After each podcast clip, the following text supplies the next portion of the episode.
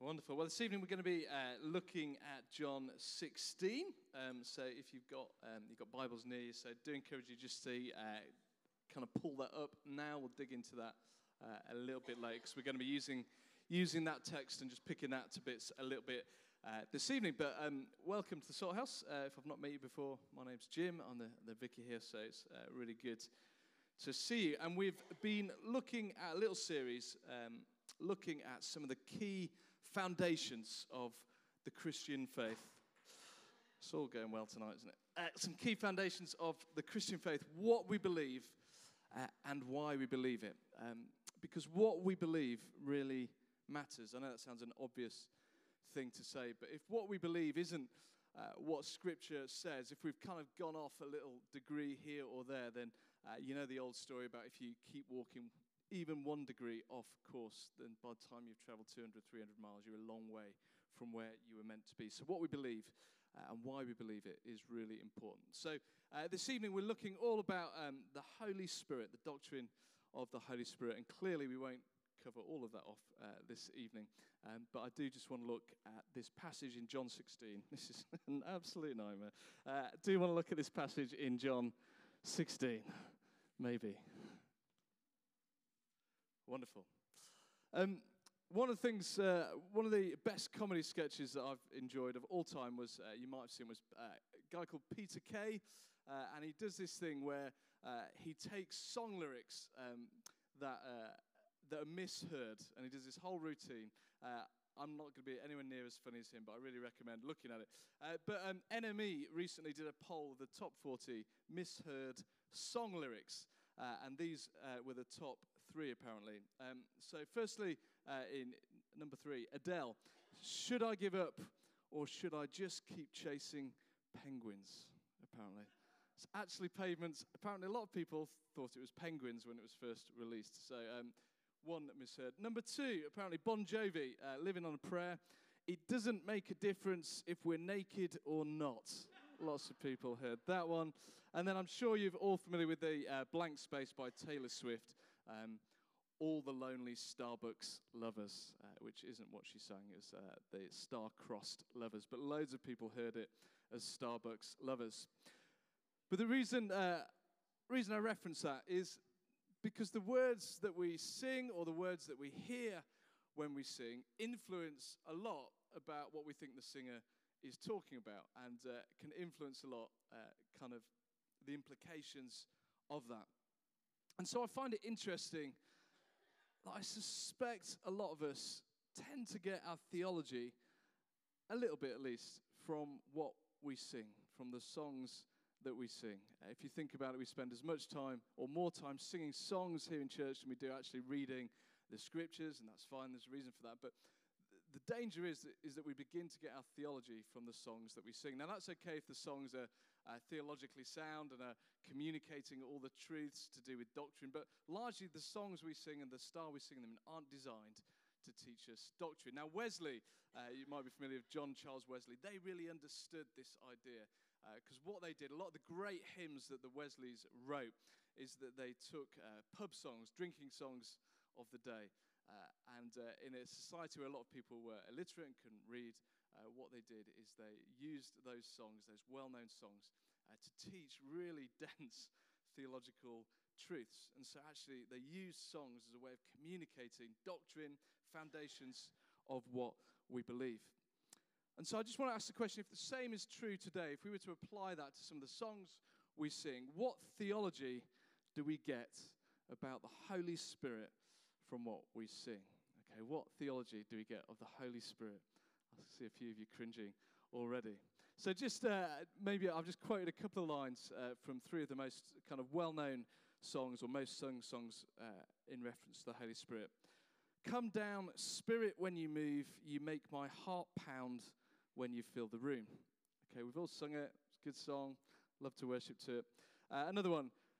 Come flood this place and fill the atmosphere. Your glory, God, is what our hearts long for to be overcome by your presence, Lord. Some of you might be familiar with that one. And then another one. Can you hear it? The sound of heaven touching earth. Spirit break out, break our walls down. Spirit break out, heaven come down. Now, there's nothing wrong at all with any of those songs insofar as they're there to help us worship, to help us engage with the presence of God, to come into his presence. But if we let our theology of the Holy Spirit be built upon just what we sing about the Holy Spirit, then we'll end up with an incomplete and maybe even warped understanding of the Holy Spirit, which is not the fault of the songwriters, by the way. They're not setting out to give us a doctrine. The problem is sometimes we seek to understand some deeper foundational things based on what we sing or hear rather than necessarily diving into scriptures ourselves. And so, from the songs we sing, those ones, for example, we may mistakenly get the theology that the Holy Spirit is an it, some kind of force that we can summon uh, and floats around in the atmosphere uh, and that has some sort of experience for us attached to it. And also, maybe, that if we don't experience our heart pounding in worship, then does that mean there's something wrong with us? Does that mean we've not been filled with the Holy Spirit? And if the Holy Spirit is in the atmosphere, what happens when we turn the air conditioning on? Who knows? Now, to be fair, I don't think, uh, to be fair, those songs, we also get the sense of the Spirit being personal and relational and linked to God's presence. That's the purpose of those songs, is that they draw us into the presence of God. And that is absolutely one uh, of the jobs, if you like, the Holy Spirit, one of the things that the Holy Spirit does. We get the sense of intimacy and the sense of personal relationship. But it is all too easy, I think, to treat the Holy Spirit lightly as some sort of spiritual Red Bull, and that we judge how spirit filled we are by what we feel or what we experience. So, this evening, uh, I just want to look at a little bit about what did Jesus say about the Holy Spirit? What does Scripture teach us about the Holy Spirit? And this only scratches the surface. I'm aware, hopefully, I think loads of you have done Alpha and the, the talks on Alpha about the Holy Spirit. If you haven't, they're online or come to the next Alpha course. Um, so I'm not going to repeat a load of that this evening. Um, but this passage that I want us to look at is John 16. I think Alice is just going to come and read it to us.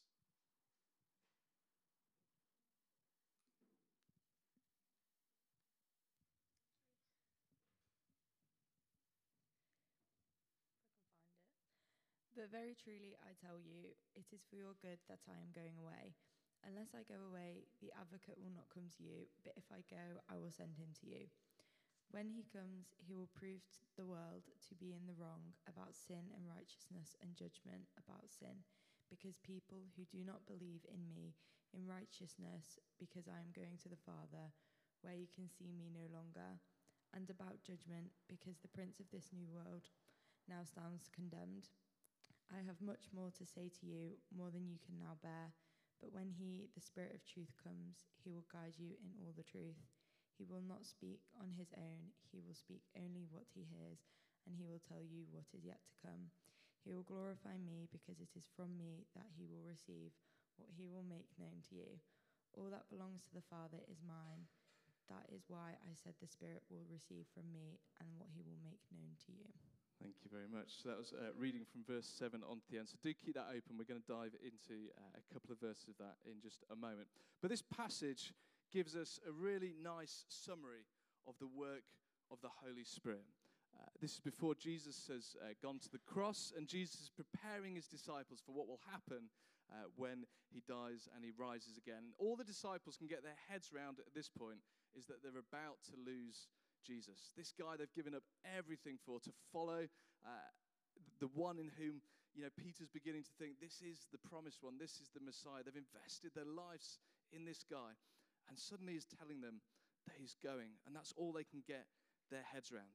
And what he's saying in this passage to them is it's all for the best because when he goes, that allows him to send the Holy Spirit, the helper, the advocate will come.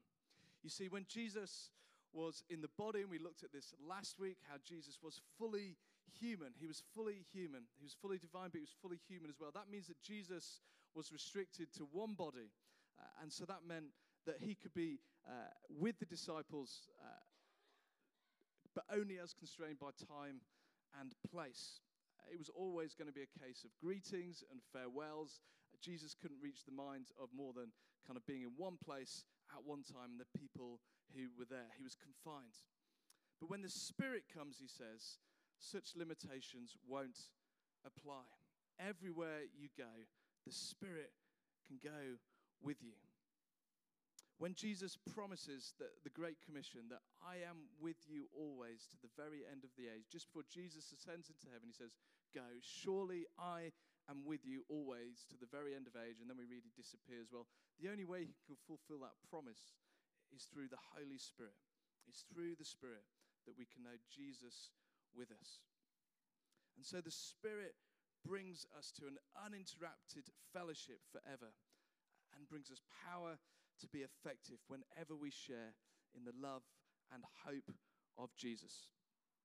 So, if we dive into this passage, John 16, uh, starting to read at verse 7, as, as we just sort of glance and read through that passage, the first thing to notice, I think, is that Jesus refers to the Holy Spirit not as it, but as He.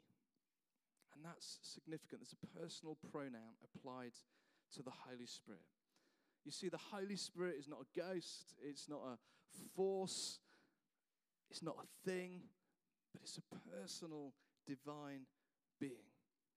And we've spent the last few weeks in this series looking about the significance of a God who's all powerful, a creator, but who loves us, a God who can be known, a God whom we can have a personal relationship with. So it'd be strange if, when we got to the Holy Spirit, who we've already seen was instrumental in creation and is the agent of renewal, it'd be strange if we saw him as anything less than personal, than as a being. It'd be strange if we saw him as an it or as a force, because that doesn't match up to what we know about God as Trinity. And what we see as we read the Bible is that all the actions attributed to the Holy Spirit are personal actions. He searches, he knows, he teaches, he dwells, he accomplishes, he gives life, he cries out, he leads, he bears witness, has desires, helps us, intercedes, strengthens, and so on and so on. You couldn't apply that to an it. The Holy Spirit is a personal, divine being. We're just going to have a, a picture come up on to the slide. Now, my, um, one of my tutors at university, she was really into art and uh, really into theology, and that was kind of what she studied. And she, she has a, a, a real bugbear with the way that uh, Western art depicts the Trinity as opposed to Eastern art. And she refers to the one on the left uh, as having a theology of two men and a bird. And often when we think about the Holy Spirit, she would say, we get Jesus, we get God the Father we don't quite know what to do with the Holy Spirit, and so often we depict him as, as a bird. And, and that's fine, there's references to that.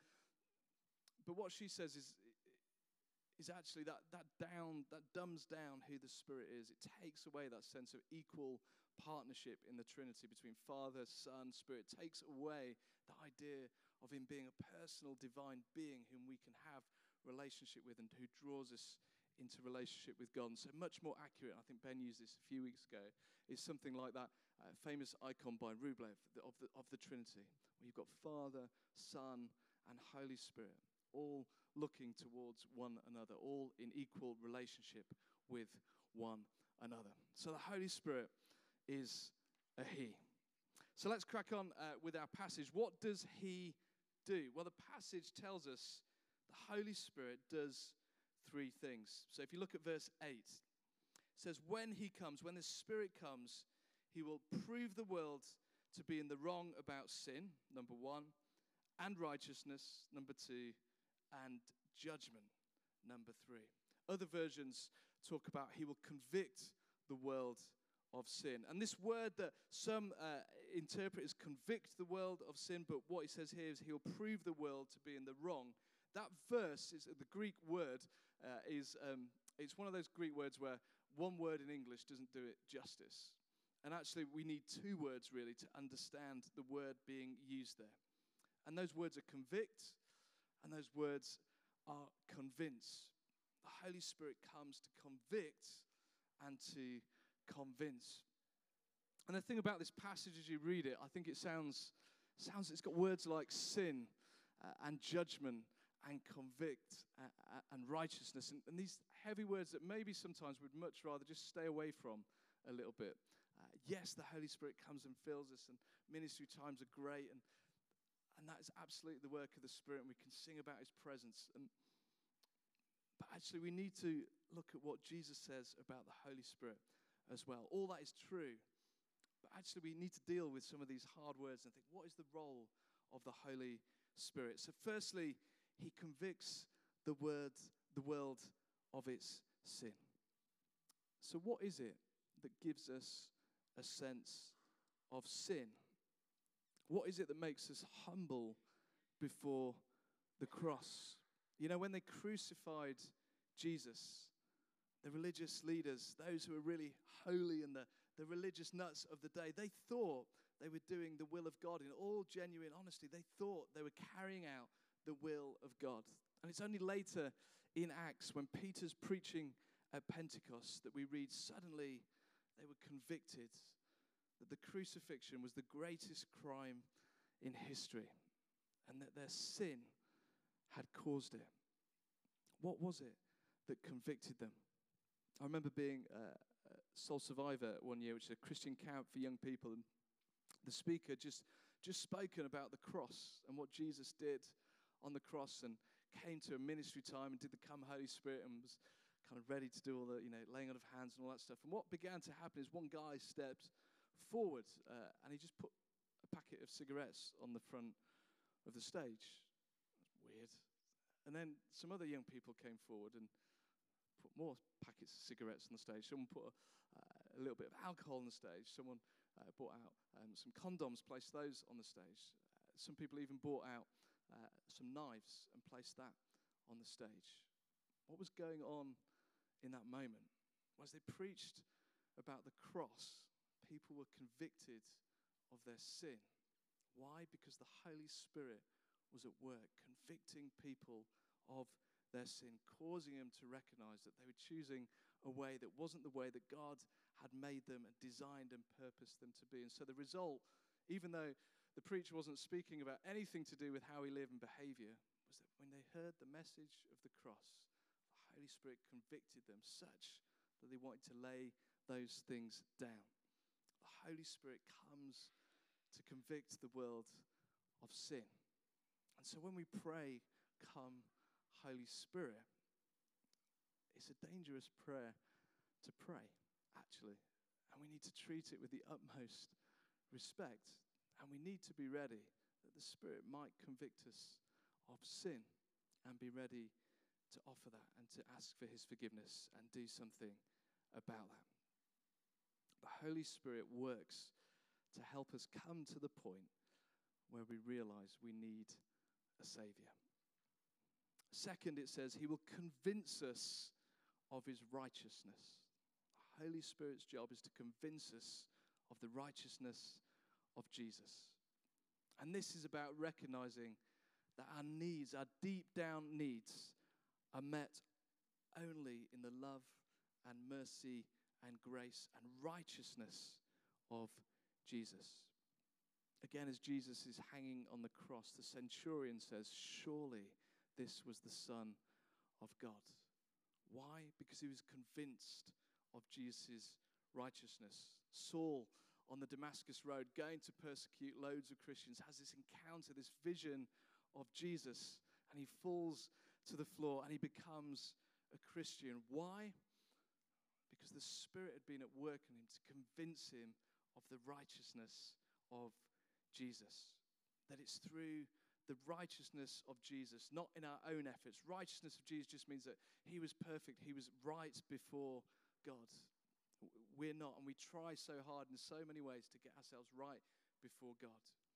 But the Spirit comes to convince us that we don't need to keep trying to do it in our own strength, but that we can let go and trust Jesus and follow his way because he alone is righteous.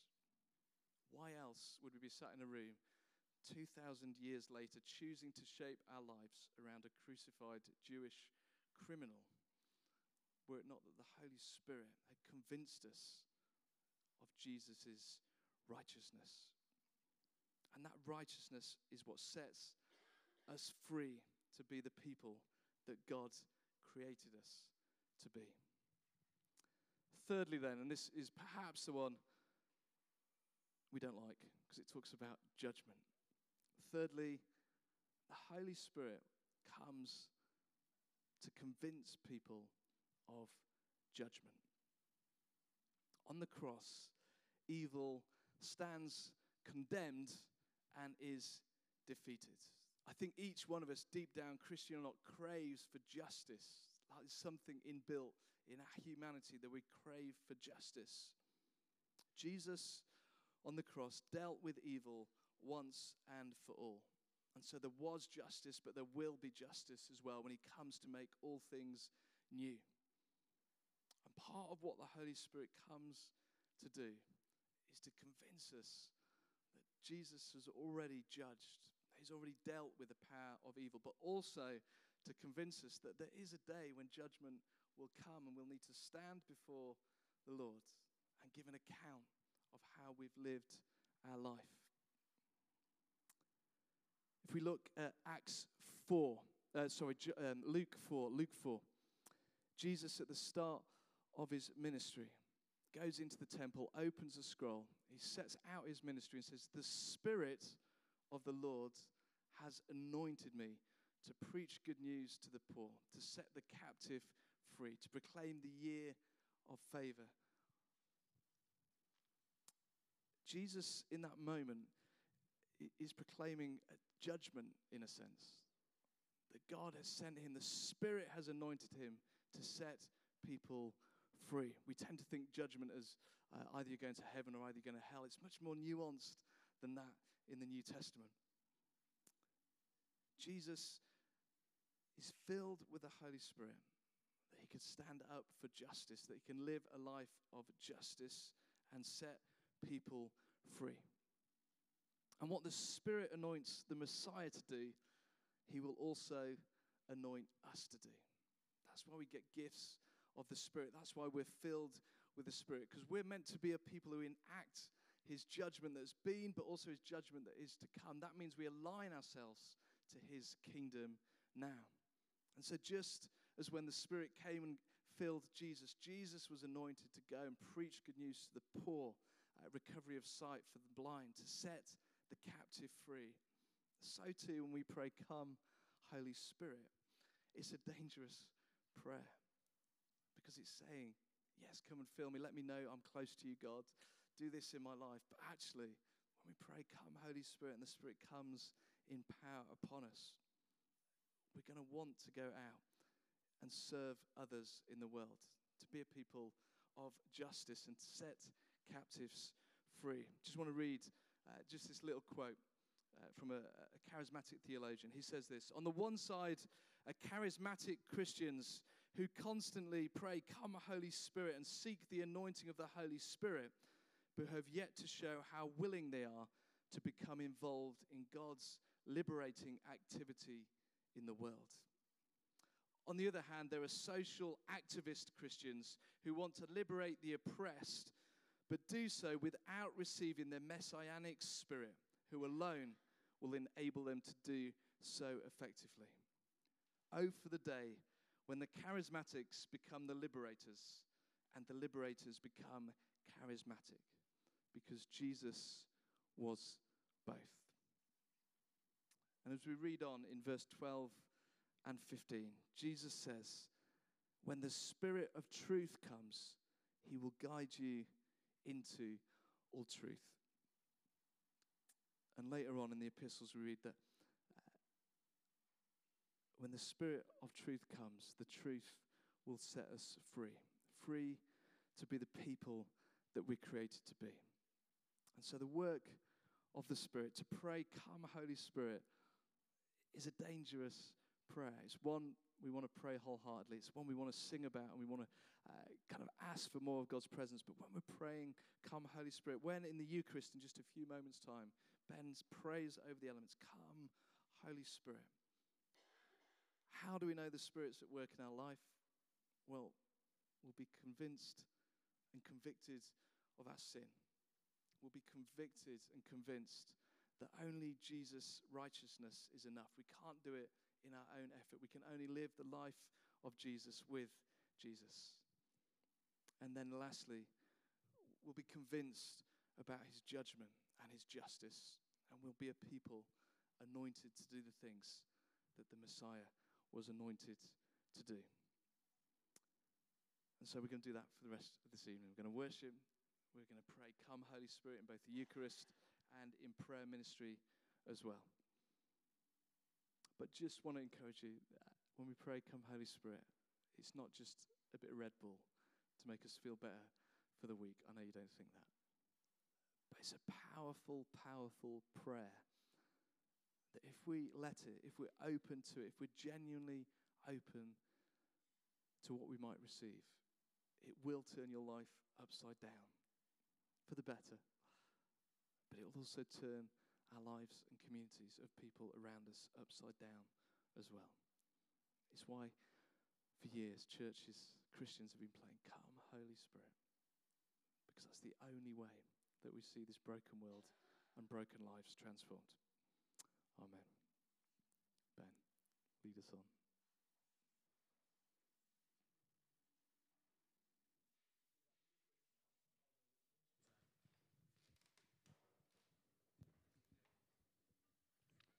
That's correct.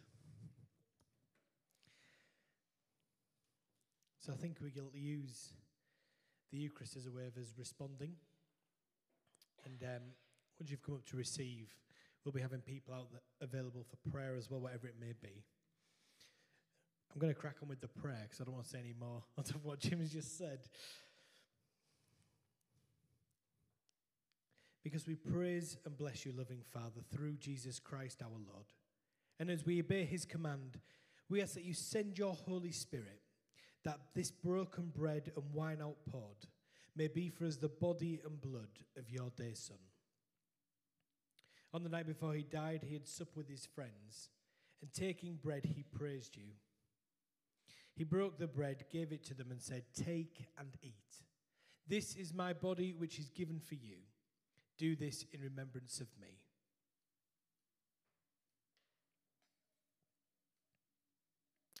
When supper was ended, he took the cup of wine. Again, he praised you, gave it to them, and said, Drink this, all of you. This is my blood of the new covenant, shed for you and for many for the forgiveness of sins. Do this as often as you shall drink it in remembrance of me. So, Father, we remember all that Jesus did. In him we plead with confidence his sacrifice made once for all upon the cross, bringing before you the bread of life and the cup of salvation. We proclaim his death and resurrection until he comes in glory. Great is the mystery of faith. Christ has died, Christ is risen, Christ will come again. Just invite you to put your hands out as I say this prayer over all of us and for myself. Lord of all life, help us to work together for that day when your kingdom comes and justice and mercy will be seen in all the earth. Look with favour on your people. Gather each of us in your loving arms and bring all of us with the saints to feast at your table in heaven.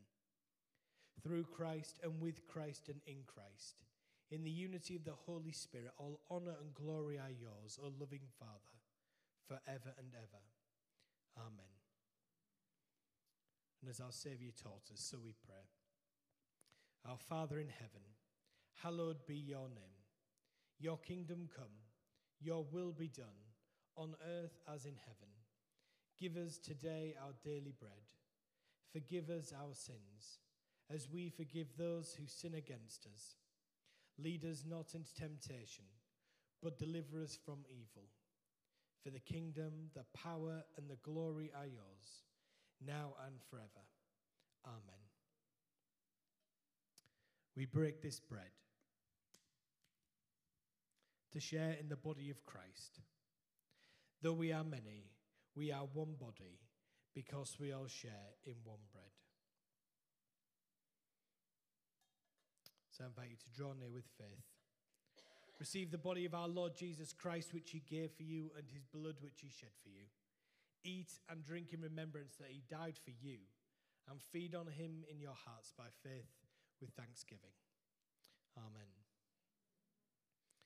So I'd like to invite the band to come up and start playing your music. Jim, if you'd like to come forward. Kath, please. Who else did I ask? Mads, thank you.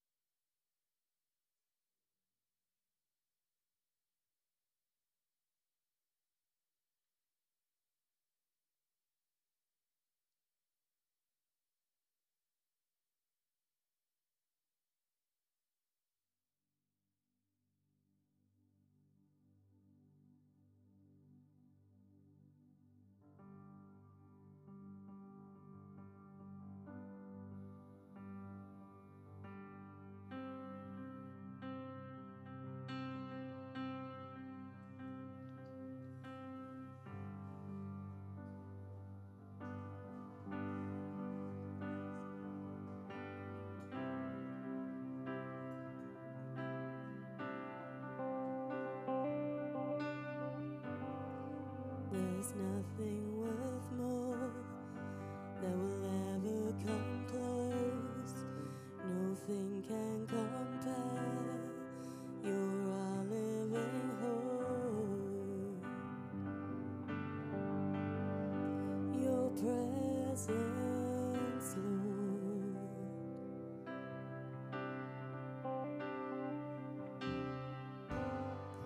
I've tasted and seen of the sweetest of loves, where my heart becomes free and my shame is undone.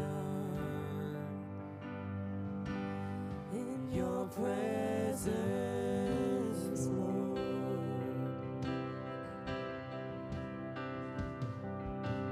Holy Spirit, you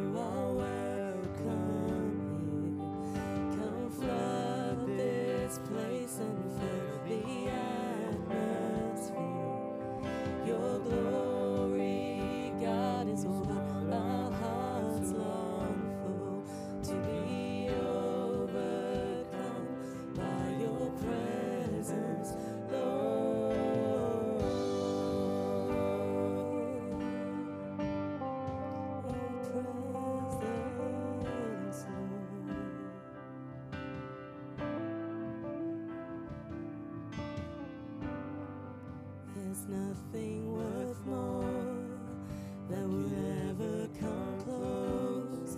Nothing can compare. You're our living hope. Your presence, Lord.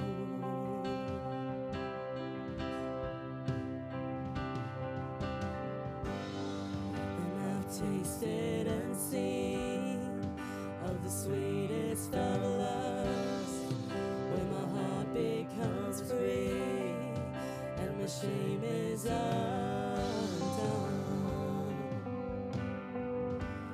In your prayer